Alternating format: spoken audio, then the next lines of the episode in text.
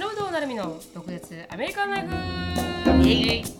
この番組はアラサーの成美とアラフィフのしのぶがアメリカの生活を独舌に切っていく番組です。インスタグラムや YouTube でのコンテンツ配信あとは毒舌コミュニティと称したオンラインサロンでは非公開エピソードとかあと独占映像なんかも盛りだくさんです。ドクアメオンラインサロンはドクアメ .com インスタグラムはドクアメアンダースコアオフィシャル。そして YouTube はドクアメショートストーリーで探せますのでぜひチェックアウトしてみてください。ではつぶやきから入っていきたいと思います。あの私のつぶやきはですね、あの最近見た、うん。あのドラマが結構面白くて、あのでそれをしのさんに伝えたくて。本当ですか？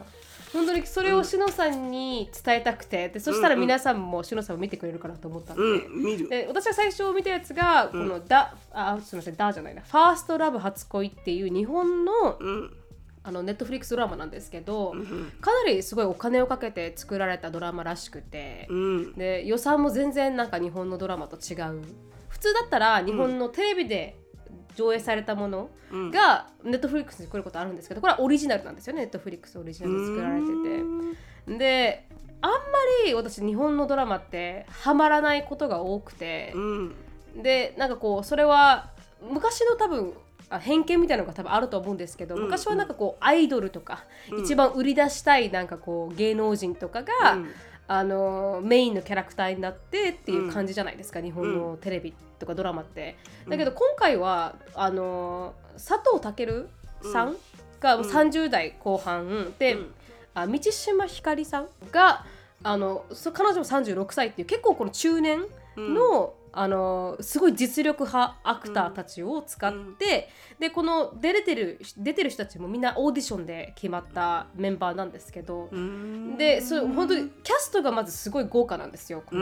実力派を選んでわざわざ作り上げたストーリードラマで。うんでこのストーリーラインは宇多田ヒカルさんの「THEFIRSTLOVE」っていう曲があるじゃないですか。うんうんあの曲をあの、が最初に出てきてで宇多田ヒカルさんが2018年ぐらいか17年ぐらいに「初恋」っていう曲を作ってるんですよ。うんうんうん日本語のタイトルででうんその2つを組み合わせてこの2人主人公の2人が初恋をした時から今の現在までっていうストーリーを、へー。あの過去と、はい、過去と現在を織り交ぜながら,、うん。だいきなり戻ったりするんですね。過去に戻ったり現在に戻ったりするんですけど。うんうんうん織り交ぜながらストーリーが展開していくんですよ。うんだからいうん。うん一辺通りにあの一つの時代ではなくてうん。かなりこう交互してしまうんですけど、うんうんうんでその時代風景がまさに篠さんの青春時代うをん描いている、来ちゃってる。あのそうなんですよ。だから本当にうん私としては 90s 来ちゃ少しってる。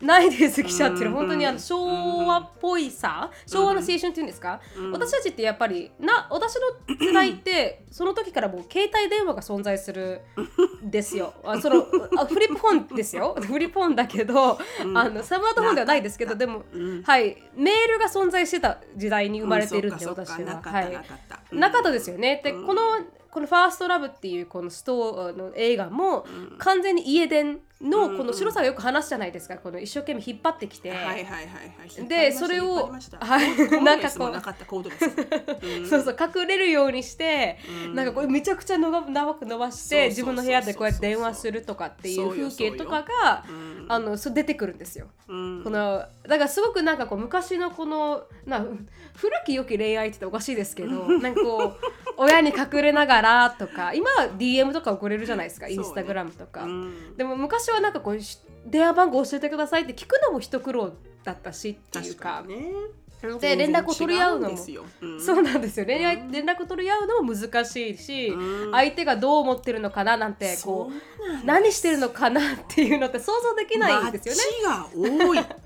待つ時間が 非常に多いそうなんですよね。でそだけれどもあのだそれを風景を描いてるから多分ととてもシノさんがリレートリレータブルだと思うんですよ。それがまず推しポイント、うん。シノさんに対する見てほしい推しポイントの一つ。うんであの若い子からしたらえって思うかもしれないですけど、うんうんうんうん。まあそれがあって。でやっぱり役者さんがめちゃくちゃうまくて。うん。で泣くシーンが結構多いんですけど皆さんがね。うんでこの主人公の光さん、満島ひかりさんが、もう泣き演技がもうえげつないうまいんですよ。うんもう彼女の演技にもすごく感動して、うんうんうんでストーリーライン的にはかなりティピカルなストーリーラインなんですよね。うんコリアンドラマまではいかないですけど、コリアンドラマってちょっとえなんかこうありえないなんかうん。時代設計と、うんうんうん。パラグライダーであの北朝鮮行くような設定じゃないですか。うんそうそうそうそうそうそうそうそう気象転結がねすごいよね気象そうそうそう、ええみたいな、でいきなりなんか何日もかけてなんか洞窟をくくって、うんあのコリアまで行くみたいな、うんすごいエクストリームですけど、うんこれはかなりリレータブルな時代設計と、リレータブルなストーリーラインで、うんであのすごくこうあの何かあるわけではないんですけど、うんうんうん。あでもなんかその余韻がすごい美しい映画だったんですよ。だからこうストーリーラインがすごい良かったっていうよりかは、うんあの感情移入しやすい。しっとそうそりとねしっとりとこうの寒い秋の日にねしっとりとねそうなんカフですよ。ェラテでも持ちながらねそうなんですうんそうなんですよ。うんだけどあのあキャプティベーリングというかなんかそのずっと見たくなるというか次が見たくなるような流れで、うん。でもそうあの間とかもすごい韓国ドラマには見ないような、うん。すごいなんか日本らしい間みたいなのがただ存在してそれがすっごい美しいんですよね。だから結構海外のメディアまあ海外のメディアって海外のこの人たちもうん。これ見てあすごいよかった。撮り方が美しい。このなんとかなんとかって結構いい評価を受けてるんですけど、ううん。ん、だからそこら辺も見てうん。なんかあ素敵だなって思う。とところだったりとかでそそれれでいてこうァーストラブ初恋ってやつ？そうなんです。初恋ってやつなんですよね。うんうんだからそこでもなんか心がうんはい、引き裂かれるようなね。なんすごいあの何エピソードあるの？いや少ないんですよ。9話とかしかないんですよ。あだったらいけるわ一日で。うん。そうなんです。1日でいけ本当に私も1日ぐらいでバーって見終わっちゃったんで、だうんうん。すごいあの余韻の楽しめるすごいあ日本も世界に負けてないなってちょっと興奮当したですよ。ですよ。なんかあのあやっぱ日本も全然全然なんかこうカンドラと並んで、うん。世界に進出していけるだけの力があるなっていうのは、うんすごくこの動画あれを見て感じました、うん素敵ですね。うんぜひ見ていただきたいあのおすすめです、うん。迷ってるんだったら見た方がいい、うん。迷ってはいない。見迷ってはいない。でもなんか皆さんなんかこれこれをインスタグラムであの、うん。紹介したら、うん。なんかこのその世代の方宇多田ヒカルさんの「ファーストラブを聞いて育った世代の方は、少しなんかヘジテーションがあるらしくて、あら？なんでかしら？うん、なんかそこになんか宇多田ヒカルのこの歌になんかあまりにも思い出が詰まりすぎてる人はあなんかその思い出を少しなんかこう Don't go there なんだねきっとね。ちょっとそこ痛いからね。うん。そうなんですよね。うん。でだからでき見たくないって人もいらっしゃるんですけど、うん。この、まあ、ドラマで一番思うのはやっぱ感情は完結させないといけないなって思いました。なんかこう、うん。初恋も何もかもちゃんと自分でうん。やるとこまでやって終わらせないと、うん。ああだったかもしれない こうだったかもしれないっていうなんかこううん余韻で生きてるとなんかもったいないなっていう。うん。なので今こうえなんていうんですか12月です。もうそろそろ卒業シーズンに入りますけど もし恋をしてる方、終わらせろと？今年いっぱいそう、ねそう本当に今年いっぱいで終わらせろとうん、なんか引きずってる方いらっしゃると思うんです私もそうだったん。ですけど、うん。絶対に自分の気持ちを伝えて終わらせた方がいいなって、それは間違いないね。うん、完結させないと、うん。ああだったらよかったのにとかこうだったらもしかしたら違う未来だったのにって思うことほどもったいないことはないなって。他の人にも迷惑うん。その次出会う人にも迷惑だから。確かにね。自分がこう、うん。ゲッゲットオーバーできてない状態だからね。そうなんですよね。うん。だからそこら辺をちょっとちゃんと終わら,、まあ、終でわらせた方がいいもねそのんだなって、ねおあのこの終わらすっていうのがちょっと怖い子もあるんだよね。すごく、ね、まあそうですそうです。そうですそうです、ん。うん。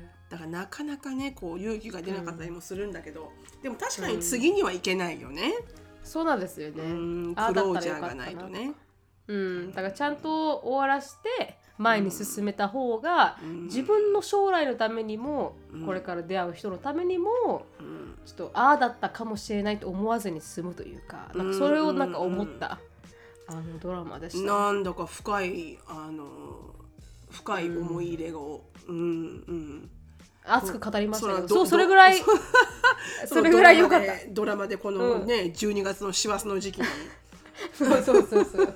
見るべきドラマ皆さん見るべ死がきドラマの。死が走るって書く月なのにかかわらず。はい、うん。はい、そうなんですよ。で、まあ、そもう一つあって昨日何食べた？だったかな？昨日何食べたかな、あそういう題名なのね。私今そうなんですよ。昨日何食べたのかなって本当に聞いてるかと思ってはあと思ってたし今。いやいや何を言ってるのもなるみたいなとか思っちゃった。昨日何食べたっていうドラマもあるんですけど、まあうん。あのそのファーストラベルが強いあのあれではないんですけどでも、うん。あのゲイの話でゲイのカップルの話なんですよね。で40代のゲイのカップルの話みたいな感じで。でそこまでこうクレイジーなストーリー展開はないですけど日本でこうゲイであるっていうことがどれだけ難しいことなのかというか周りに受け入れられないことだったりとかを、結構コミカルに書かれてる。難しいのかねやっぱりね今では、うん。い今でも今でも少し難しい。やっぱこう2丁目とかっていうところにいないとうん。結構浮いちゃうしみたいなみんなからジロジロ見られるしとかっていうのが。うん。で隠してる人もいるじゃないですか。オープンじゃない人もいてうんでもオープンな人もいてっていうそのその2つのこのうん。あー関係性というのはうん。結構このドラマを見るとあ少しねもっとその世界が彼らの気持ちとかが理解できて結構面白かったですよ。昨日何食べたっていうあれは。ここが母からのあのレコメンデーションだったんですけど。うん。もし時間がある人はぜひ見てみてください、それが私のつぶやきこれどっちも日本のドラマ、そうです日本のドラマです、ほう。昨日何食べたって「What did you eat yesterday?」って書いてあるのかな？ネットフリックスで、えー。ああそうまさにその通りでした。あ What did you eat yesterday？うん。あそうです。うん漫画だったみたいですけど。ほう。なんかね素朴なあの2人のゲイの男性が出てくるんですけどそのすごい主人公のゲイの男性ではなくその人の恋人のゲイの男性がすごい可愛くて。へえあのああいい。見てなんかホッとするドラマだったなうん。いいですね。いいですね。はい、うん。なのでぜひあのまあお正月シーズン入りますよね。そうですね。そしたらお皆さん。休みに入るしね。リラックスしながらね、ちょっとゆっくり時間がある見ようかなうん、のんびりしながら。翔さんはクリスマスシーズン入るから、うんうんうん。ちょっとお暇がある時に。そうですねゆっくり見,、あの見たいですね。こういうものをね、しっとりとね、うん。しっとりと余韻に浸っていただけたらそうそうそうそう。そう浸りますお願いします、特にねファーストラバーしのさんの世代ど真ん中だと思うね。いやー間違いなく、あのストライクゾーン来ると思うね。うん。えぐられると思います。えぐられると思いますすよ。うん。間違いなくえぐられると思います。あー。はい。でもなんか本当に昔のそういう便利じゃない時代がうんよくほら 私私の私の父父親とか母親でさえね、うんあの便利で便利じゃない中にもいいことがあったのよなんて言うじゃない。うん今の子は何でも揃っててかわいそうみたいなさ。うんでもその私の母親から比べたら本当に今のエリカとかショーンとかあのアーシュリーの世代なんてもうもののありありふれ方が全く違うもう異次元レベルじゃん。うん。でもそこまではいかないけどでもやっぱり見ててあの常々やっぱ思うところはあるよね。ああいうなんか不便なところ、すぐすぐつながらないとか、うん。あの何か伝えようと思ったら筆を取るしかないとか、うん。あのそういうちょっとこうエフォートがかかるところうん。に美しさは絶対あったなって思う。あ思いますね、うん。私も思います、うん。うん。だからそれはなんかこうああれはあれですごくあの美しい 思う美しい時代を生きることができたなって私は思うけど、うん。うん。なんかこう、なんて言うんですかね。全部見れちゃうじゃないですか。今ソーシャルメディアとかで。何をしてるのかとか。そうなの。よでそれがどこにいるかとか。それが本当なのか嘘なのかもわからないし、そうなんですよね、うん。うんだからでもなんか昔は信じれたじゃないですか。この言ってることを信じるしかなかったというか。そうそう。目を見るからね。目を見て喋るから、うんうん。そうなんですよ。で話す時はちゃんと対面だし、ん。メールで別れようになってないし、うん。そこら辺もちょっともう少し誠実ですよね。そこらまずそのね待ち合わせのドキドキ感ね。そうそうそう会えなかったらどうしようっていうリスクと。そうですよね。間違ったこと言ったかもしれないっていう、ね、間違った場所かもしれないここみたいな。進行方向私に先って言ったよねみたいなさ。うん。そうです進行方向後ろって言ったっけ？とかさ。うん。ああいうなんかドキドキハラハラで出会う待ち合わせとかもね、そうだし、うん。こうなんか一回バイバイしたら次の日まで会えないし喋れないんだっていうそのうんこのねセパレーションもまた、うん。また次の日に会う楽しみが増えるじゃん、うん。でもバイバイした後にすぐテキストで「I had a fun today」とかだとなんかもう全然、全然セパレーションないじゃん、本当にその通りですね、うん。もうだってエリカなんかジャスティンとずーっとデジタリーに一緒だからね。デジタリーに。もう、エリカの部屋に私はもうあのすごい格好で行くのやめなきゃいけないと思って。だって絶対ジャスティンがデジタリーにそこにいるんだもん、そうですよね。そう。だから変な格好でこう行きた行き来したらジャスティンが画面上にいるから、うん。でも何もしてないんだよ。お互い喋ってもいないしエリカは勉強して、そうですよジャスティンはゲームやってて。じゃあなんでつながってる意味があるの、って話なんだけど。確かに。ああいうのもまあ私には分からないとこだけどね。そうですよね、うん。想像してなんかモヤモヤしてとかドキドキしてっていうのもないですからね。ないよね。ないよね、うん。なんかさそのさほら「源氏物語」だっけ？昔のさ、こうん。古典の古典の紫式部さんとかそういう百人一首の時代よ。うん。で、うん。要はあれって恋愛のラブレターじゃん。百人一首とかもなんとかのなんとかのって全然覚えてないけど、はいはい。なんとかで候みたいなやつ、うん。であれもさ要はラブレターなんだけどでもすごい長い間会えない人をこう思い忍びながら書いているから、なんかこのなんかこの月の夜のなんかこれがなんかあなたのなんか笑顔に見えてどうのこうのとかさすごい要は,、要はさもうクリイマジネーションと妄想とこのそれを文章にするのと、その思いを伝えようっていう気持ちの深さとっていうのが全部やっぱりこの字でしかないし。うんだからなんか、まあ、そういうお勉強ほら古典ではするじゃない？みんなね、はいはい。これは要はラブレターでみたいな、どういう思いを馳せてるんでしょうみたいな。うん。であれあ あの時によく昔の人はこれを書いてそしてしかもそれを、あの文を渡してくれる運び屋さんに渡してそうですね。で、その人が「エッサエッサエッサエッサ」言いながら、そうですね。何日間もと届かないわけじゃん？うん、すごかっただろうなその時代って思うけどね。う、うんん、でもその余韻がまた余韻がいいね。糸お菓子みたいな感じなんですかね、糸お菓子なんですよ余韻が。うん、今決まったね。今閉まったね。糸お菓子なんですよ。そうですよ。うわん、かんないけどどういう意味でしたっけ？糸お菓子って多分糸お菓子って大変美しゅうございますみたいな感じでしたっけ？お菓子なんだっけ？面白いではないんだよね。大変、興味深い？でもそんな感じ。はいはい。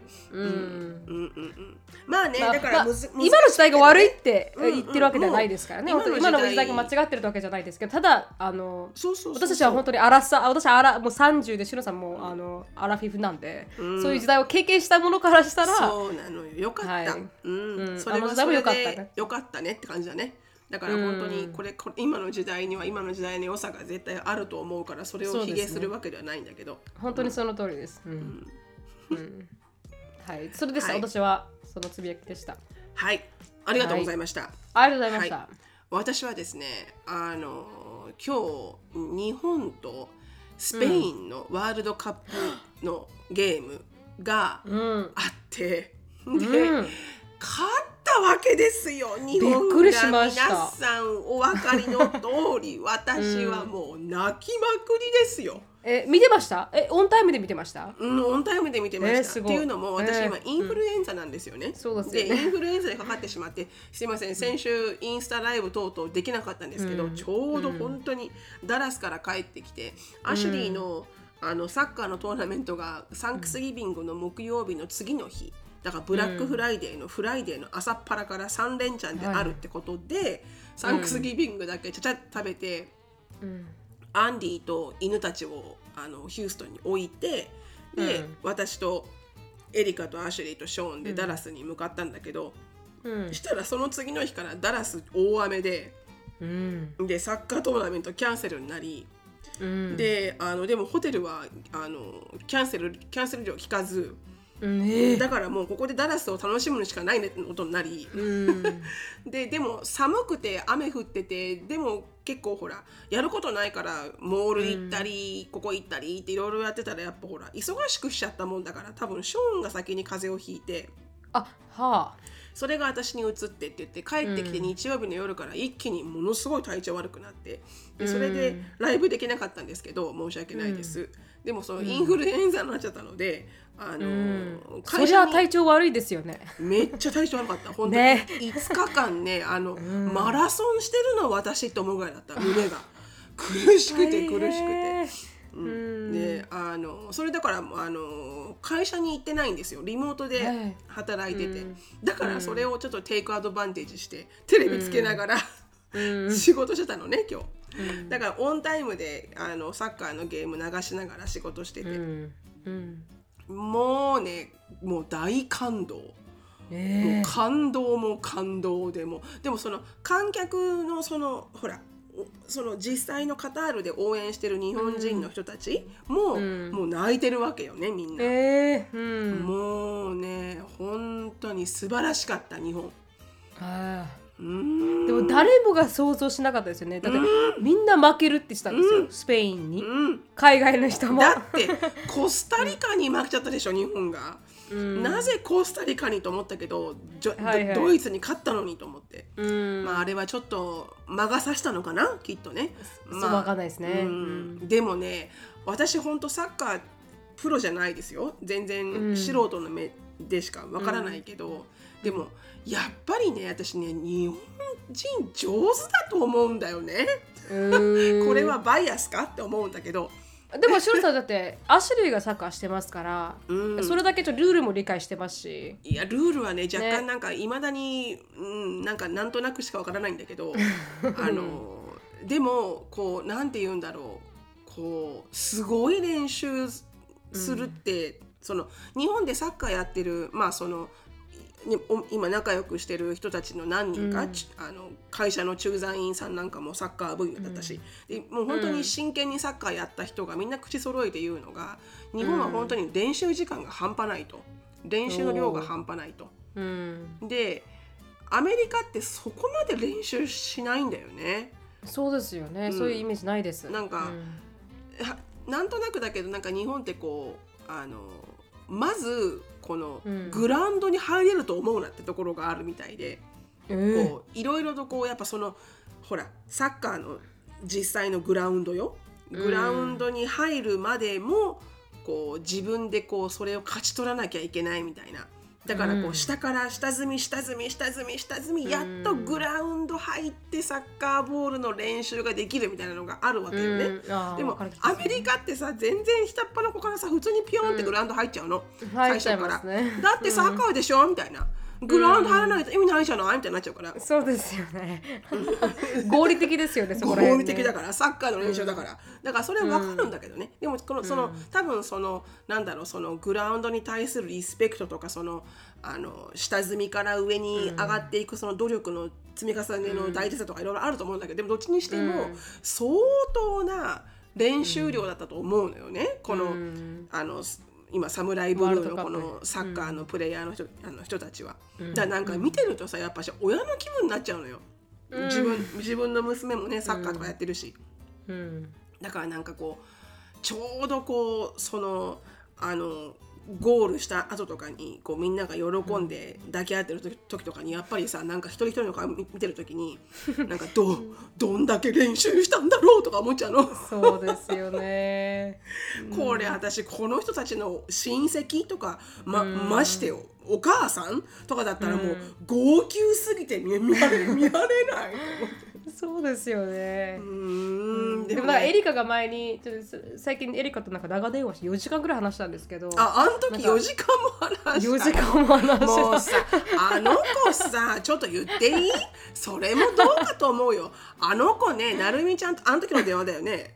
た あそうですそうですあの時そうだよね。ショーの誕生日会をした時のちょうどつい1日2日前の時だよねあそうですそうですまさにそうだよねあの時に、そそちょうどその日の前にエリカからテキストがあって「Mommy, just let you know 言っとくけどね」って言ってあの、私ファイナルで super duper あの unbelievably busy で no time だからアシュリーとショーンのピックアップとか一切ちょっとこんこん今週1週間できないって言いやがったのよ。だから、あファイナルだからねしょうがないわと思うじゃん。したらさ、だるみちゃんとそんだけ電話するし ジャスティンのところにも行くしお前何なんだよと思って。まあまあいいわいいわ、うんうんうん、まあそれとまあ私はあのこんな機会もないからと思ってもう話さないで多分3か月ぐらい経ったのかな、うんもう結構高経ってるんで話せる時に話しておこうっていう言ってた言ってた。いじけてた。思ってはいあですよね。私すっごい忙しくて最近本当に。なるみが相手にしてくれでないっつってた。そう息息ができないぐらい忙しかったんですよ。11月が。うんうん。であのまあそれそれとともかくだから連絡できなくて今回電話してって言って。でエリカがなんかあの最近ラグビーを始めたっていう話をしてて。でうん。ラグビーがすごくなんか得意だみたいな自分は結構できるみたいな話になって、うん。でサッカーの時も本当はできてたと。できてたって言って。でできてたんだけどあのベンチだったから実力を発揮できなかった、うフィールドに立てたら実力を発揮できたって言った時に、うん。だからシロさんの今の話聞いて なんかやっぱアメリカ人的考え方だなって思ったんですよ。だってエリカサッカーしてきた経歴ないじゃないですか。本当にジュニアでサッカー始めてでその時点でもうグラウンドに入れるというあの、うん。マインドセットのもと、うんうんあの試合をしてるというか、うんでも日本人ってそんな途中から始めたら、いやほぼベンチで試合もでき入れないっていうのはもうあらかじめ理解した上で、うん。スポーツって始めるから、うん。やっぱそこら辺がなんかこう日本人のマインドセットと、ね。日本人の部活っていうマインドセットと、うん。アメリカ人のクラブ活動っていうマインドセットは全然違うなと思い全ましたけど。然違うね。うん、まあとにもかくにもエリカはすごい自己肯定高いから、うん、めっちゃ高いのよねうちの娘本当に。ご立派でしょ？いいことですよ。ご立派でしょ？いいことすはい If you はい。ever let me play っていう感じでしょ、うそうそうそうそうそうそう。I would have done it みたいな。そうそうそうそう。120%は出せたそうなの、ね you, You're just not giving me a chance みたいな。あそうそうそうそうそう。だから機会をくれないから発揮できないんだよみたいな。でも普通の日本人のマインドはさ I probably not good enough じゃんそうなんですよ to ね play on 十 the ground ゃだけどエリカは違うの、うん、You're not す letting me play そうそうそう。怖くないのかなって私は思っちゃうんですよね。だから私結構、あの何ですか自己肯定低いっておかしいけどですけど、うん、まあ日本人だよね。私もなるみちゃんもね。日本人的考え方だから、うんうんだからこうコートに立ちたいとか フィールド流れたいとかはあまり思わない。れ練習してないとね。まあ本当にね、はい。まあ、ラグビー、ラグビーの話もねいろいろあるんですけどね。それはまた次回、そうですね。だからもうすごい楽しそうだったんで。たただ、うんうん楽しくしてる。ラグビーは。うん。そうそうそうお友達がねたくさんできてねこれもなんか本当にみんなこうタフなねあの、ん。本当にラグビーが大好きな女の子たちだからみんなこう強いよね、うん。やっぱりね。そうなんですよね。ビルドアップした女子たち、うん。そうですよね。体の体格もすごいこうがっつり体格もすごいしあの、なんか面白いまたこれがまた違う文化があって面白いけどね、うんうんうん。えそういう意味では彼女がすごく楽しんでるっていうのはあすよかったなと思って。今までこう、あんまりこうラッキーななんかこの高校時代を過ごされてるじゃないですか、あエリカは。そうなのね。あんまりいい高校時代ではなかったんで。うんでそれがちょっと今になって好転してるっていうところはすごく、まあ、私は聞いてて、うすごく嬉しかったですけど、うん。でもただそのアメリカ人としてのマインドセットは どこまで行くんだろうと思って、どこまでも行きます。スカイどこ is までも unlimited 行くなだから、どこまでも行きますよ。うん。はい、だからちょっとあの笑けたっていうあの今の話聞いててねグラウンドに入れないこの日本のサムライブルーの話を聞いてて、そうだね。下積みからね、下積みの下積みをつ,、ね、つなげてからね。うん、でもそれはすごく日本人っぽいなとも思いましたし。うん、確かにそうなのよ。だってさ、やっぱ楽しくないからつながら、楽しくないと継続なんてできないってアメリカのマインドがあるから。はい。よくあのアメリカのあのこのいろんなコーチも言うけどあの、うん。高校生になってからだと。そういう、うん。こういあのなんつうのこのすごく辛い毎日うん。毎日、こうほら基礎体力ってつまらないじゃん。うん。基礎のコアのマッスルですよねつけるってすごいつまらないじゃん。その、うん。コンディショニングとかもつまらないじゃん、うん。2マイル走る3マイル走るとか、ただひたすら100回腹筋するとかさ、うん。そういうのを毎日やれるメンタル力がつくのは高校生からだって言ってて。うん。で高校生になるともう大学で僕はサッカーをバスケを野球をやるんだっていうすごいちゃんとした目標ができるからそうするとそういうなんかこうつまらない地味でつまらないただただ辛いだけしかない練習もできるんだけど、小学校とか中学校とかであのそれをやるとやっぱバーンアウトするって言うんだよね。確かに確かに。その時はもうとても楽しく楽しくやらせないと継続できない、楽しいともっとやりたいって思うから、もっと練習したいって思うと、うん。なんかそのなんか楽しみの楽しみのこうこう極みみたいなのを、あの小中でこう植え付けてのうん。で高校上がってからのこうドリブンみたいな感じ、うん。だらしいよアメリカは。へえ なんかでもなんか理にかなってる。る、うん、理にかなってると思いますよね、うん、そうね。その方が。うん。確かにね。まあ、どっちがいいって人によってね合う合わないがあると思うしね、その人その人によって。うん。うん。確かに、うんでもよかったですね日本。すごいなんかもう本当に。素そうもう本当にね本当にありがとう、サムライブルーって言いたい。もう本当本当ですよね。にねあの一人であのゴホゴホ言いながら仕事しながら泣きながらゴホゴホ言いながら、あのっていうかね本当にこういうこの感動感動をね与えてくれるあのサッカーのこのもう皆さんにね本当にたくさんの日本の人たちがみんな多分すっごい感動したと思うんだよね。そうですね。ああいうのって本当プライスですね。すごい元気になるし、すごいこう、ん。なんだろう、こう感動するし、なんか、ん。もっと人生これからも頑張っていこうとか思うし。確かに。いやー、いい、いい、いい。ん。だって私なんで知ったかって買ったの知ったかってジェイコブのお母が見せたんですよ でメッセージ送ってきてて、ジェイコブに。そしたらスペインってジェイコブのお母のハーフあおお母さんの出身じゃないですか。そうよ。そうよ。ででそれ。れでスペインと、まあ、日本っていう大会、たあの戦いで、うん。なぜか日本を応援したんですよ、へジェイコブのお母さんは。そうなんだ。そしたらなんかすごいなんか泣きながら泣きながら動画撮ってて、あららららららら。うん、なんかそれもあのすごい興味深かったですよね。す素敵。うん。でもなし、唯一ね、一うつん、つぶやきなんだけど、はいはい。あのなんかわかんないけどライブで見れるチャンネルがね、うんなぜかスペイン語の中継だったの。うん。私直せなくてどう直したら、サブタイトルかな？なんかなと思ったけどどう何をやっても英語にならなくて、はいはい。もうどうでもいいやと思ったから、ずーっと何言ってるかわかんない中継だったの、常になんか「セニョリータセニョレアト」とか言ってんだから「なんとかなんとかイトー」とか言ってたのね。全然わかんない。全然何言ってるかわかんないけど、うんうんまあいいわこれはこれでと思って。そうですね見れればいいですからねサッカーなんて言葉いらないですからね。そうそうそういらないんだけどね、うん。うん。でもなんかこうあのスペイン語の人がこうあの日本人の名前を発音すると全部スペイン語に聞こえる。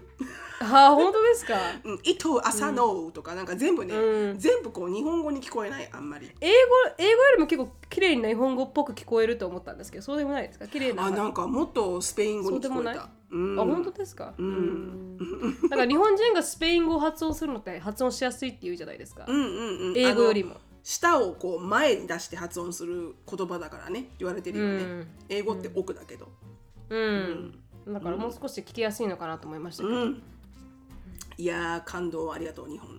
ありがとうございます日本。次にあの期待です。次はどうなるわからない。でしょうか次はだから次はこのほら決勝リーグに進むじゃん、あ決勝リーグに行くんですねうん、今はこのブロック戦っていうの？この、うん。なんつうの？なんていうんだろうブロック戦？わかります、ん。はい。ですすごい最悪なところに落ち込んだって言われてましたもんね強豪、強豪だらけのところにね。それを、うん。あの日本は突破したから多分1位突破なんじゃないの、えー。だからそこからこうか各各各ところの1位と2位がこうこうトーナメントみたいあになはい上ってくるよねに上がっていくんだ、うんうんうん。だからアメ優リカも勝ありえるかもしれない。そうよ。そうよ、もうそうなったら私毎日あれ着る。ブルーあの日本の、ユニフォーム？どこまでも着ていく。でだからアメリカも行ってるしイギリスも行ってるし。で、日本のチームも入ってるじゃん。いはい。やすごい楽しみだね。楽しみですね。うん、なんか一つ嬉しかったのがアシュリーが今ノースカロライナに行っててサッカーの遠征で。で、はいはい。今日ノースカロライナについてるんだけどそしたらあの、うん。チームの女の子たちみんなでうん。ちょうどホテルでゲームゲームを見てたらしいのね日本とスペイン、うん、そしたらみんなさ、スペインの方が有名じゃん。はいはい。あのワールド的に。そうですね。強いし。うん。で強豪ですもんね。アシュリーが半分日本人だからってことで全員日本のチームを応援してくれてたの。えー、嬉しい、うん、アサドーとか言って、イトーとか言ってみんなで、いいですね。そう素敵だな、この子たちと思って。うん。じゃあ結構喜んだんじゃないですか勝った時は。まさかうん、めっちゃ喜んででた。うん、あーやっぱり。うん。ね。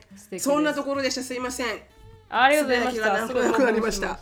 全然全然ありがとうございました。ではあの次のコーナーお願いします。はい、次のコーナーですね。えっ、と、毒舌ミニチュア英会話レッスン。Let's speak English with attitude。はいで、今日はですね、スポーツ用語のような感じ、で、終わるまで何があるかわからない。あー直訳は終わるまで終わりじゃない。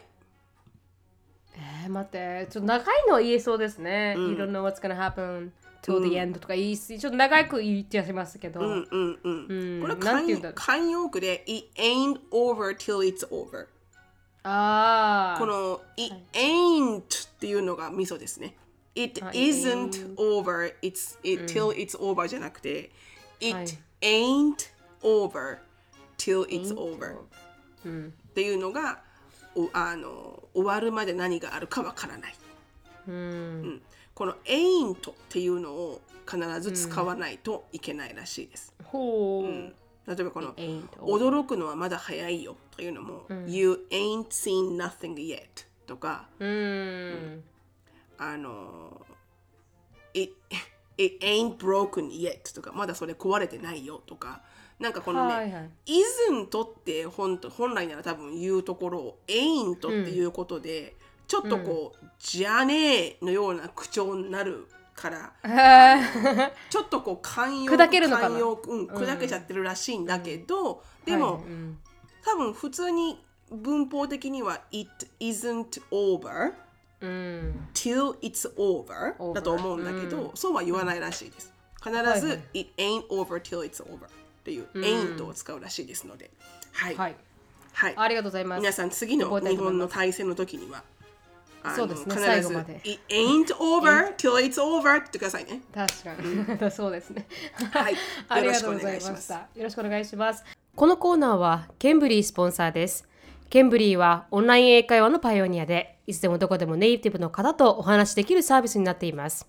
紹介コードの毒舌 DOKUZETSU を入れていただくと初回の15分無料になりますのでぜひ試してみてください、はい。今日はあのー大人気コーナー。はい。人生楽あり毒あめあり。大人気コーナーなのに半分以上つぶやいちゃったっていうね。これは。でもあと30分ありますから、ちょっと2回ぐらいに分けようかね。たくさん、たくさんいい質問来てるからね。そうですね、じゃあ早速いきたいと思いますはじめましてソナと申します。チューリップが大好きです、ということではい。からチューリップは可愛いですね。うん、可愛いですね。いただいており何週も何週も楽しませていただいております。まちなみにちょっとちょっとさ話ちょっと一瞬ずれますけど、はい。最近あの Spotify が、あの1年のラウンドアップっていうことでどれだけこの番組を聞いたとかこの音楽を聞いたとかってあ、見せてくれ見るんですよ。ました見ました。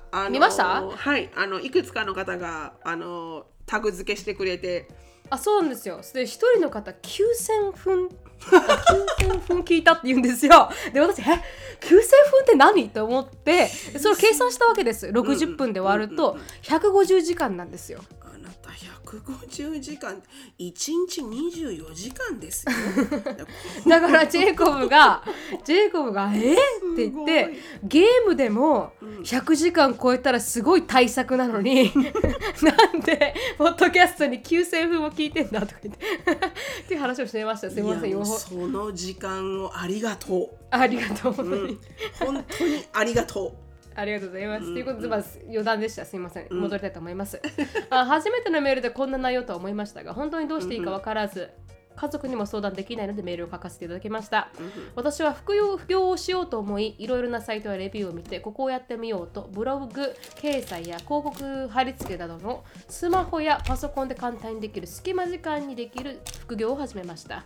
始めるにあたり、レッスン費というのがランクごとで決められており、一番おすすめでスタンダードなコース、ゴールドコースの190万円のコースを勧められ、こんなに高いのかと思いつつも、やっていくにつれて稼いだおお金で返済できると話されたので私はすんなり申し込んでしまいました。うん。今考えたらお金を貯めたいのにローンを組みなんて何をやっているんだと本当に後悔しています。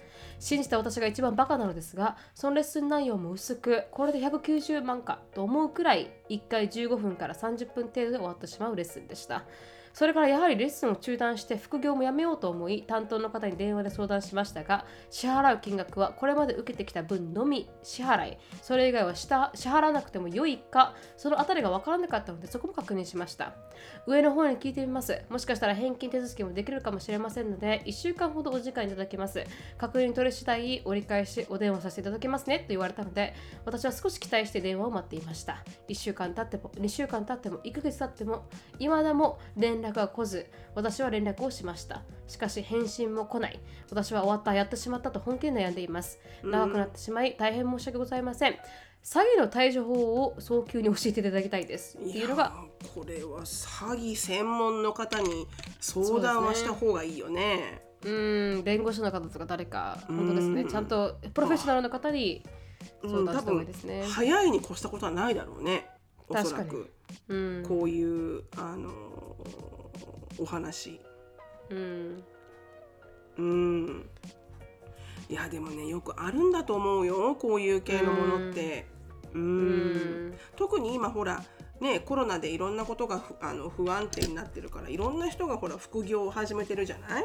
はい。ねでもこのあのウェブでブログの掲載とか広告のってよーく見るよね、うん見ます見うん、ます、すごい見る。アフィリエイトなんとかとかいうのかな、わかんないけど、はいはい。あのうん。これで僕はこのチェックをもらったぜって言ってチェックがなんかもううん。何千万とかいうチェックなのね。はい。でさ普通に考えたらさそんなことあるわけないじゃんって思うじゃん、うん思います思ねうんだけどこれが人間の愚かなところで、うん。なぜか信じてしまうんだよね。そういうのを、うんそうですね。そのソフトスポットに入るとね。うん。うん。だからね。でもうまいんですよねその言い方も、うまいのよ。うん、普通にこう書かれたらえ190万もって思いますけど多うん。分言われ方がすっごいうまいからあのだと思う。もうすぐバラを元取れますよみたいなね。本当ねバラを送るあの番組みたいな感じでう、んうん、でもめちゃくちゃうまいあの口実を作られてうん。多分信じてしまったのかもしれないですね。ねそれはね、あの致し方ない。うん、でもでもなんか、うん。あのほら何もしないのもちょっと尺に差あるじゃない、そうですね。ねだからできる限りこの詐欺の専門家に、まあ、ヘルプラインとかもあるんじゃないかな、うん。そういうほらなんつうの？苦情ラインみたいなのあるじゃん、そうですね、うん、うん、あとお金をどういうふうに支払ったのかにもよると思うけど。確かに、うん。あクレジットで支払ったのかとかそういうことですか、うんうんうんうん。確かに。そしたらディクラインできますからね一応ね、うん。うん、ね。確かに、うん、でもねうん。父が父がね、うん。あのすごいいい教訓だなと思ったんですけどうん。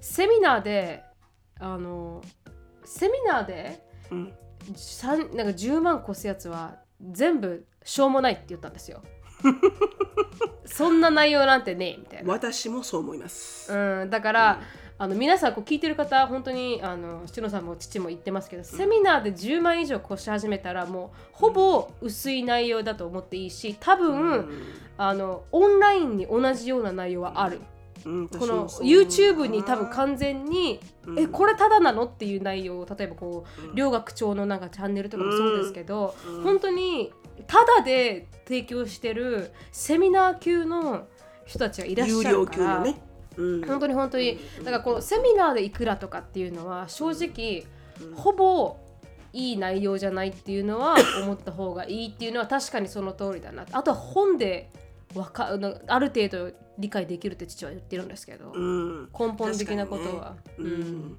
だお金を払うのは本当にあの一番最後の手段と思った方がいいよね。そうですね。本当に。最初はちょっといろんな ね。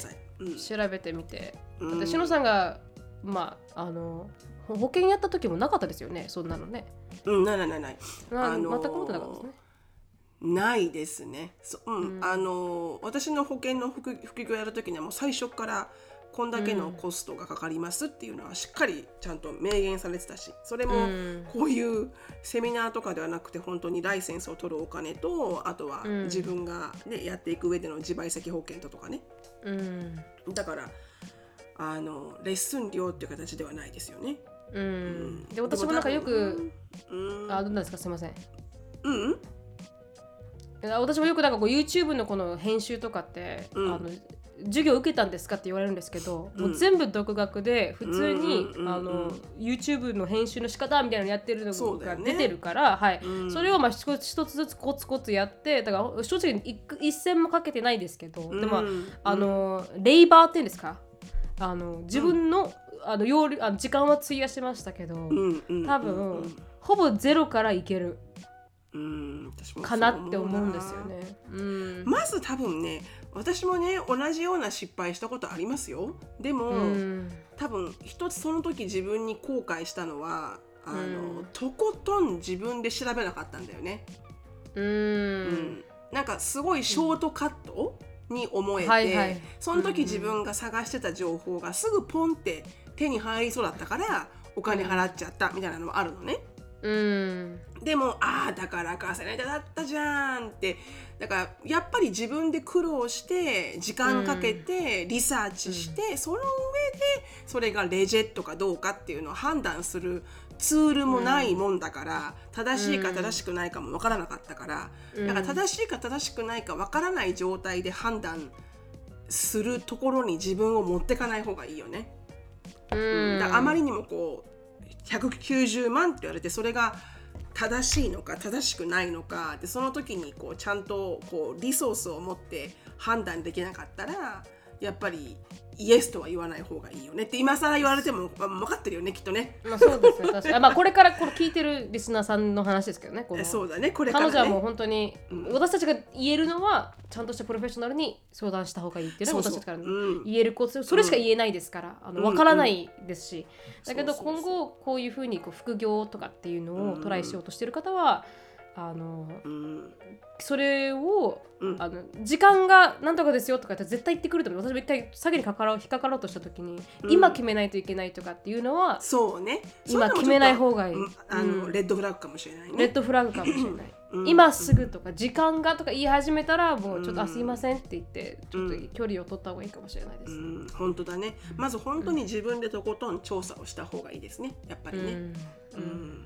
っていうのが私たちのいやーでもね何か方法はあると思うのでソナさん頑張って、あのうん。まずは本当にあの多分相相談とかはね無料だろうからいろんな弁護士さんも最初の相談はねうん。あのぜひぜひあの専門家の方に言ってみてください。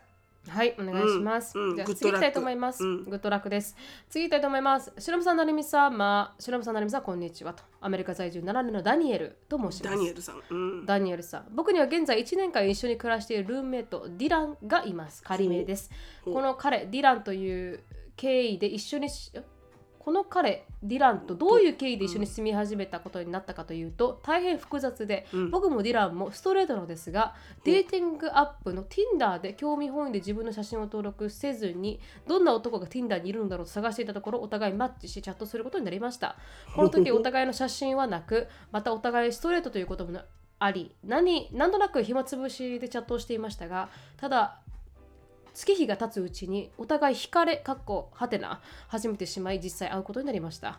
初めて会った日に意気投合し次回またすぐ会おうということを計画をし2回目会うことになりました。2回目は僕の家へは彼を招待しなんとなく以前からチャットの雰囲気やお互いのムードで分かっていたのですが白目さん成美さんお二人のご想像通りこの後は進み2日目、あー夜に体を交わしてしまいましたと。おお互い過去に彼女はいたことがありまた自分のことはゲイバイセクシュアルだと思っておらず I'm afraid to fall in love with you と、まあ、こう恋するのは怖いよとよく口癖のように言いつつ、こんなことはしていけないと分かりつつもお互いを思い愛する気持ちはどんどん深まり、えー。カップルのような関係になってしまいました。ほうそこから数ヶ月後に一緒に暮らすことになり出会ってから約1年半経つ今も毎日愛の言葉を伝え合い夜の大運動会もほぼ毎日開催されておりますが、まあまあ大運動会だわ。素晴らしいですね、うん。ただお互いのことをボーイフレンドととは思っておらずただの親友と思っているしそれはもちろん普通の男友達として振る舞い共通の友達をあ交えて外へ出かけたりもします。僕たちの関係はいまだに誰も知りません。毒飴初公開ですか？これありがとうございます。お互いの結婚願望やどんなつ嫁が欲しい子供は何人欲しいお互い家族を築いて将来あ2家族合同のファミリートリップに行っても楽しそうだね。などそういった未来の会話もよくするのですが正直僕はディランとの関係がいつか終わると考えるととても悲しいしなんせお互いとても愛し合っているのでこの関係は一生続くとまで思っています、お互いに過去に誰かをここまで愛したことはありません。うん。ただ僕も将来女性と結婚をして子供を授かり自分の家庭を築いていきたいという夢がありそれはディランも同じです、ほう。なのでいつかディランと関係を終わらせなければと思うのですがお互い愛しすぎて終わりが見えません。また彼の彼とのこの妙なカップル関係が終わったと同時に縁も切れてしまいそうで怖いです。お互い外見以外性格も愛し合っているので体だけの関係は100%ではないですが今僕たちの2人の関係からセックスを取り除くのはかなり難しい気がします。まずはお互い別の家に引っ越し別々のライフスタイルを送るということを始めればメンタルフィジカル的に距離も空き自然にこの関係は薄れていくような気はするのですがこんなにも好きな人と別れるなんて考えただけでも悲しくてそれは難しそうです瀬野さん、成美さん、僕たちのこの妙な関係をどう思いますか？お互い女性と結婚願望もあるんですが、今後どのようなことから始めれば良いと思いますか？経験豊富なお二人の意見を聞かせてください。かっこなきということでした。経験豊富ではないんですけどね。経験豊富じゃない 経験豊富じゃないですけどね。そこだけはねあのディスクレーマーしておきますけれども、経験は少ない方なの。確かにその通りですね。うん。うん。はい、人生経験は多いんですけどね、ん。そうですね、人生経験は。恋愛経験は少ないんですよ。あんまり多くはないですね。うん。でもあると思うんですよね、こういうことって。自分が全く想像してない人と、あのまあ、愛し合ってしまって、まあ、恋に落ちてしまうってことってすごくあると思うからだからなんかこうそなんだろうな。うーん。切ないですね。なんかこう終わらせなきゃってお互いが理解してるっていうのがすごなんでく切ない。終わらせないといけないんだね。私もそう思いましたけどね、うん。ななんなんて言うんだろう。なんで終わらせないといけないのっていうのがまず一つ疑問、別に終わらなきゃいけなくなるまで付き合ってればって思う？そうですね確かに。ただうん。やっぱりあれかな？女性と結婚して子供を作って家族を築きたいって、あのそういう願望があるから終わらせないといけないって思うんだろうね。うん確かに。うん。なでもそれはもしかしたらなんかこうメディアの洗脳かもしれないですしね。それが正しい人生だって私たちにすりつけられてるからこそ、そうじゃないといけないっていうなんかこう気持ちとなんか理性と感情がなんかこううん。こう噛み合ってないというかっていう状況なのかもしれないですしね。別にうん。白さんが言う通り終わらせなくてもいいと思いますけどね。なああいうのうん。だってさあのこんなに愛したことないって言ってるじゃん？うん。そういう人多分一生にえ現れるか現れないからだからね。確かに。本当にその通りですよ。だからせっかく現れたのに、うん。なんかこうねあらせっかく目の前に現れて、せっかく今愛し合ってる状態にいるのにもかかわらず、うん。こうじゃあそれを終わらせました。で女性の人と出会いました、うん。で結婚してもいいなって思える女性と出会いましたでもうん。きっとこのディランほどディラン以上に愛せるのかどうかってわからないじゃん、そうですね確かに。まあそれってね実際その女性と恋愛してみないとわからないけど。うん。でも恋愛したことはある方ですもんね。今まで女性とは恋愛してきたっていう感じですもんね。うん。うん。なんだろうな。どういうこれはシチュエーションなんだろう。ん。うだからその絶対に惹かれてはいけないよなこの人、まあ、例えば例えば例えば私だったら今うん。結婚してるし、うん。あの 結婚してる身分にもかかわらず、うん。でもちょっと違うんだよな。でそうなんですよね。だって別に彼らたちはかこのかこの2人の方は、ディランさんとねもう一人の方は、ダニエルさんをこう誰かをと付き合ってるわけでもなければそうなのよね。結婚してるわけでもないし子供がいるわけでもないから別に恋愛なんて自由だと思うんですよ、うん。だから誰を好きになろうが誰と恋に落ちようが誰と一緒に生活しようが自由なわけで、うん。特にアメリカは在住ですよね。アメリカだったらほぼ受け入れられてる世界にうん。いらっしゃるから、うん。確かにこう結婚してて不倫する状態と比べることは多分できないですよね、うん彼らは自由ですから一応。でもただ好きになってはいけない人を好きになったっていうのはあ、まあ、同じな感じだとは思いますけど。うーん。なんかダメなのかな？やっぱりどうしても、でまあじゃあこれで答えたらいいんですか？ダメだとして彼らがそれを望んでいるとして、うん。別れることを望んでいるとしてじゃあどううまく別れられるかっていうのをサジェストする、はいサジェストするべきだと思うから。ゃない。無理なんですけどでもこのうん。断ち切る方法ですよね。だからどっちも欲しいって時だよね。こっちもこっちもすごく好きだし、でもこっちの夢も欲しいしってそれみんな人生のあの分岐点だよねあの、うん。自分の た例えば留学を決断して彼女と別れて留学するかとかさそんな感じよね、その、うん。進みたい道を進むためにこれを諦めるかとか。やっぱ何かを選んで何かを諦めなきゃいけないじゃん。うん。多分その選択をどうするかだけだと思うんだよね、うん、うん。だからこのディランとディランとの関係を重くするのか、ディランとの関係が一番なのか、うん。あの将来あの、奥さんと子供を持つことが一番なのか。でもそれってさ、将来奥さんと子供を持った時の自分がわからないからうん、あの比較できないじゃん。そうですね。もしかしたらめちゃめちゃミゼラボーかもしれないじゃん。確かにその通り。This is not what I thought it is 感じかもしれないじゃん。うん。こんなはずじゃなかった僕の描いた奥さんと子供のいる生活はってなるかもしれないじゃん。うん。だから私はこの今今目の前に確実に幸せだって分かってるものがあるんだったら、それは手放すべきではないと思うんだよね。うん。うん、だってでもし手放す選択をするんだったらもう完全に話し合って、うん。とことん話し合って、うん。あこれは僕たちの将来ではないねってお互いが納得して、一切連絡取らないっていう方法でも完全に切らないと、うん。これは多分元さやに戻るパターンじゃないですか。お互いが好きであるからこそ。うだね。そうだだねもう本当にこれを終わらしたいんだったらもうとことん話し合ってちゃんとなちゃんと分かり合ってから、ん。もう違う州に移るとか、うん。かなり距離を取らないと多分一生終われないと思いますけどね。本当だね、うん。難しいね。うん。うん、でもこううん。うん。うん、うん。その通り。その通りですね。うん。でもこう別れないといけなくなるシチュエーションまでとりあえず一緒にいればいいんじゃないかな。うん。毎日楽しく。うん。だってだ誰もがこう今一生懸命焦ってるわけではないでしょ。特に男性だし。まあ時間ありますよね女性ならねちょっとタイムボンブがあるけれどもねやっぱりね。うんでもね。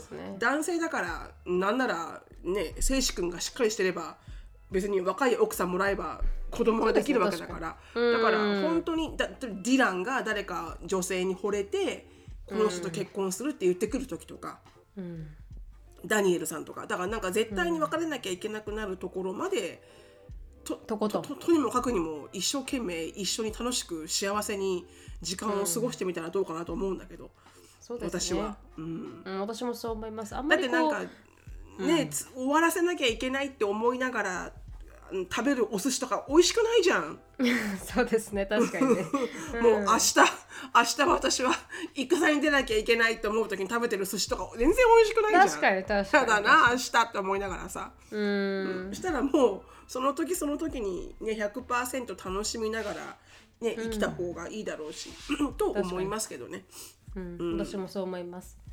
はい、じゃあ辛い選択になるかもしれませんが、今を一生懸命生きて頑張ってみてください。はい。はい、うんじゃあ最後の一個三つ答えて終わりますね。はいはいそうですねあ、うんしのぶさん、なるみさん、はじめまして。いつもお二人の元気でパワフルなポッドキャストに元気づけられております。ということで、しのぶさんの姉御肌で細かいことを気にしない、あ潔い性格、成美さんの少し天然だけど、真正面から物事を突き進んでいく、まあ、頼もしさ、そのすべてにいつも私はこんな風になりたいなと思わされます。おありがとうございます。なんかすごいあり。がとうございます。よくす世界すすごいよく書いていただいて。誘拐それも私は現在高校2年生の方が書いてくれてますから、まあ素晴らしいオブザベーションですね。高校二年生ってアシュリーと同い年ですよ。そうそうそうそう素晴らしいですね、いろあ来年受験生となります大学受験をするつもりですが、周りからの影響からいい大学に入らなければ現役でいい国立大に受からなければならないというプレッシャーが強く勉強がもともと得意ではない私は周りとの差にたびたび劣等感を抱きながらもがむしゃらにペンを動かしている毎日です、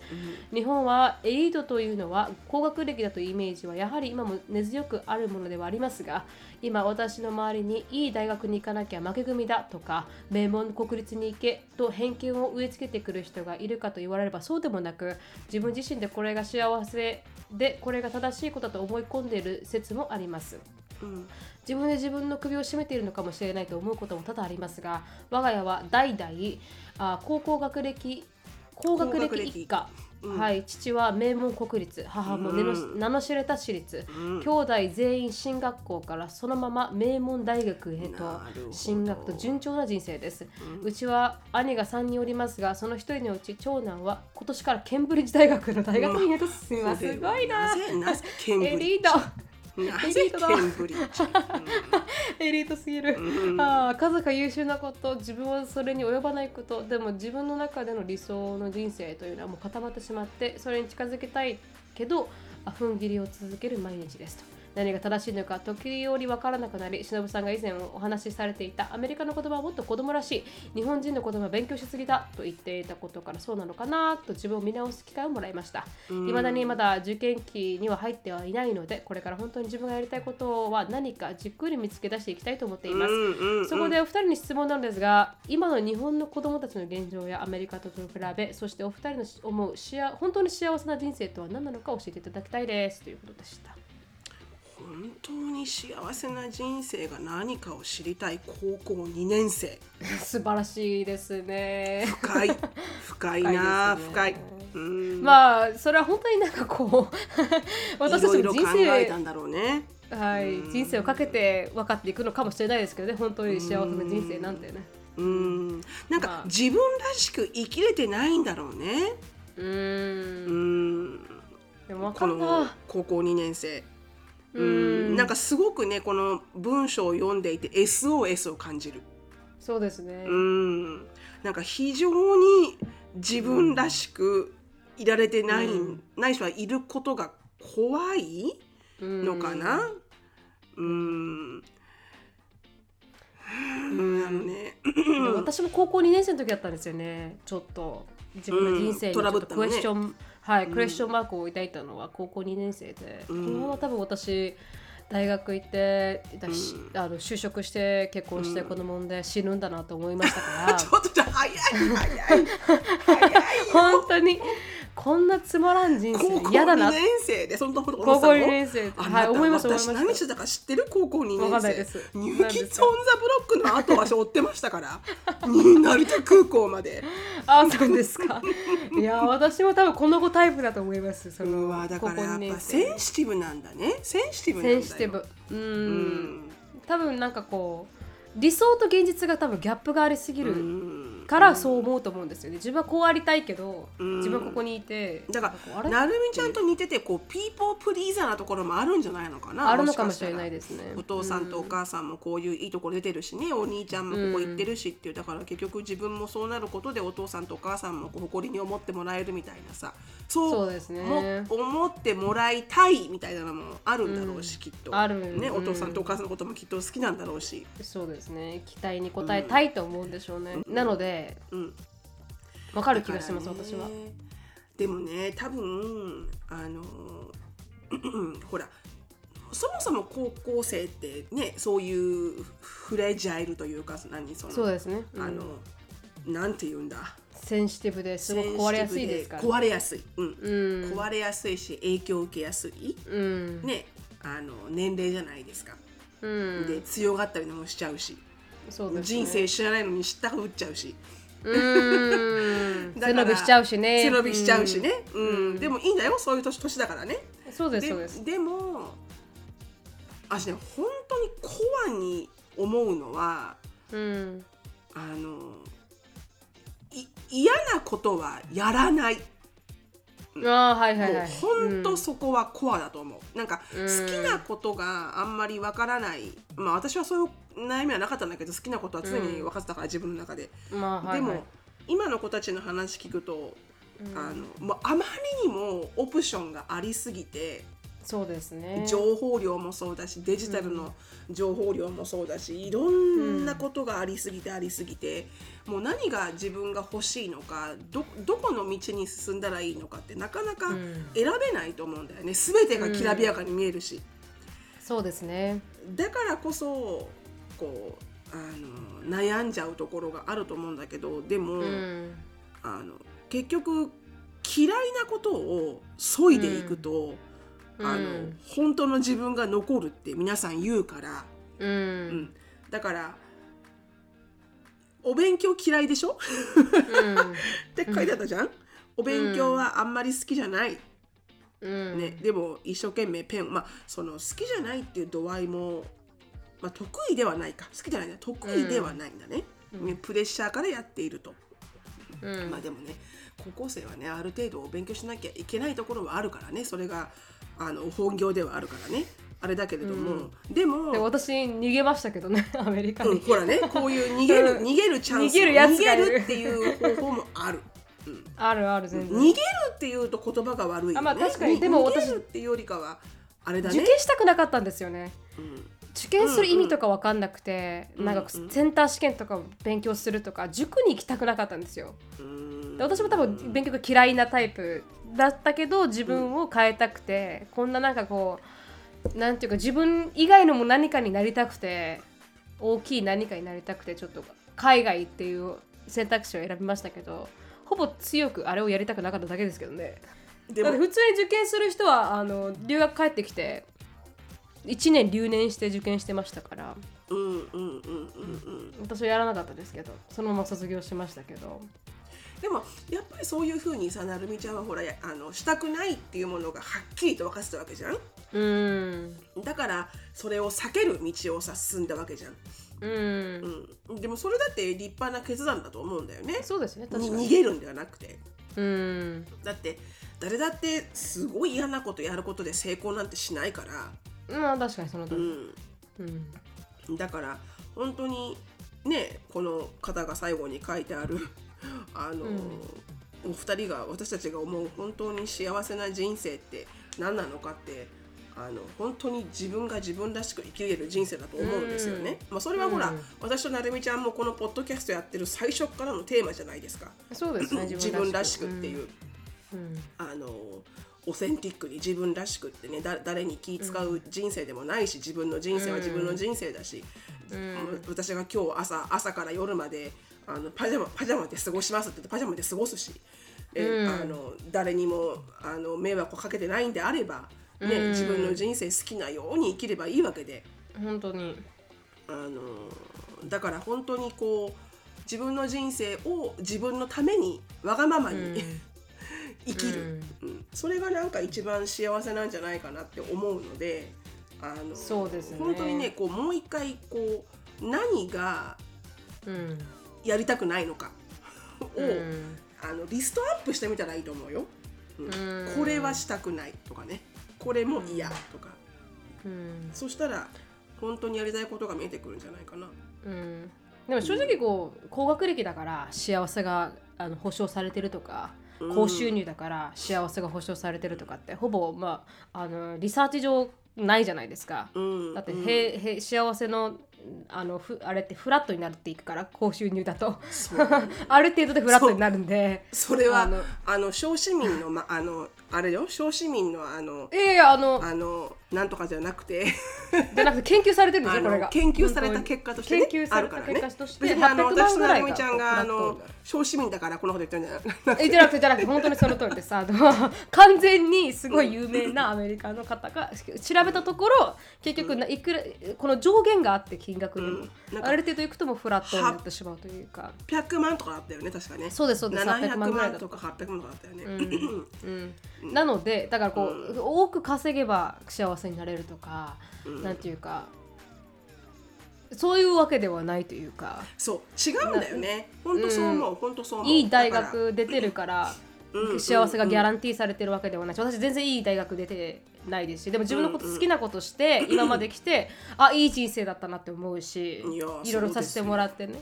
そういうのはやっぱ本当篠さんが言う通り自分らしく自分が選択してその選択肢を自分で責任を持って尻拭けるようになればそうそうそうそうそうそう。うん、誰にもね、うん。そういう誰かが敷いたレーンに乗るんじゃなくてねでももしねもしでも母がよく言うのは母はなんかこうあんまり自分の好きなように生きれなかった人生を生きた人だででも彼女が言うにはでも人生なんていつからでも夢は叶えられると私は思うのって母は言ったのでうんうんうんうん。今そういう状況でそうしなければならない状況だったらそれをやってもいいと思うんですよね。うん。だけど大人になって自分に自由ができたら自分がしたいことをそこで方向転換することも可能だと思うのでうん。多分今多分高2っていう時点で次の将来を見据えた上で行動しないといけないっていうのがプレッシャーになってるとは思うんですけど、だね。でも人多分母がねもう60になってるんですけど、うん。言うようにいつからでも方向転換ってできるからうん。今はその道を進思います。うん、仕方ないと思って進んだとしてもうん。いつからでもあ自分こういうふうに生きたいっていうことができると思うんで、そうそうそうそう。うん。あのいろんなねあの、うん。あのオポチュニティはいろんなところにあるからね。うん。まあ高学歴があることっていいことじゃないですか。うんいやもちろんよ。もちろん。高学歴であるってことは可能性も広がりますから、そうそうそれ以外に特にあの特に目標も何も見つからないんだったら、うん。とりあえずここ入ってみっかみたそそういうなそうそうねうん。そういう目標設定も大事うん、そこからまたか、あた大人になる上でねあの大学でいろいろ考えればいいだけの話なんんうん。でもね高学歴だからってじゃないからって劣等感を持たなくても全然いいと思うし、うん、確かにそうね。ただやっぱりほら、あのいいなーって思うのは私見ててねその高学歴だからうん。ぬんじゃなくて、やっぱすごく入るのが難しいところってやっぱそれなりにみんなすごい頑張ってる人が集まるじゃない？うん確かに。だからすごいやっぱりさ、タレントタレントがたくさんある人のとふ、こうが自分の周りにいるんだよねやっぱりね、うん。そうそういうところに行くと。うん。だからあのなんだろうこう自分の周りにはやっぱりこういういい影響をねあの及ぼす人を置けって言うじゃない、うん確かにそういうこのレベルが高いところに行くとそれだけレベルの高い人たちと出会うっていうのは確かにその通りですよね。うん、そこでなんか学べることって開ける人間関係とかもありますからね。そうなんですよ。それを言いたかったんです。よ。そうですね。こう悩む時期本当に高校生って結構悩む時期じゃないですか。どのアメリカでもそうですけど日本でもそうだから。なんかとことん悩んでとことん自分と向き合ってそれってできる時間って大人になればなるほどなくなるというか、うん日々のタスクが増えちゃってやらないといけないことが増えて自分と向き合える時間なんてほぼなくなるから、そうだね、ううん。ん、一生懸命向き合っていただきたいなと思いますね。うん、まあでもあんまりねあの真剣に考えすぎずそうん。うん本当に本当に。とにもかくにも嫌なことはやらない。人生100年時代ですからね今、うん。そう。で間違ったら方向修正すればいいんです。本当にその通りです。うん。本当にその通りだと思います。だって長いですから人生あ短いようで長いね、長いようで短いのか、うんうん。そうでも結局はねあの楽しく笑って生きたもの勝ちだと思うのでそうですね。本当にその通りそれだけは間違いない、うんはい。うん、なので。なこんなんでなんかアドバイスになったかどうか分かりませんけれどもわかりませんけれども。あのまだまだ若いので、うん、はい。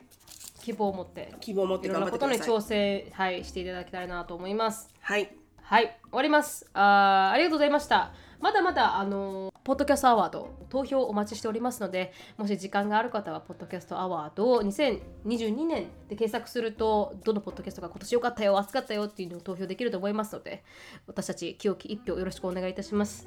で、次に、あの質問、感想等がありましたら、なるみしき at gmail.com、なるみしき at gmail.com までどしどしよろしくお願いします。で、ポッドキャストのレビューの方もたくさんお待ちしておりますので、あの、iTune に行くと多分、あ、違うな、ポッドキャストのなんていうんですかあのアイコンの一番下に下がるとこのチャンネルの一番下がる下に下がるとあ評価できるボタンがあったりするのでチェックアウトしてみていただけたらなと思いますが終わりますはい。 Thank you so much for listening. I hope you are having a wonderful day. Please follow us on the podcast. But we'll see you in our next podcast.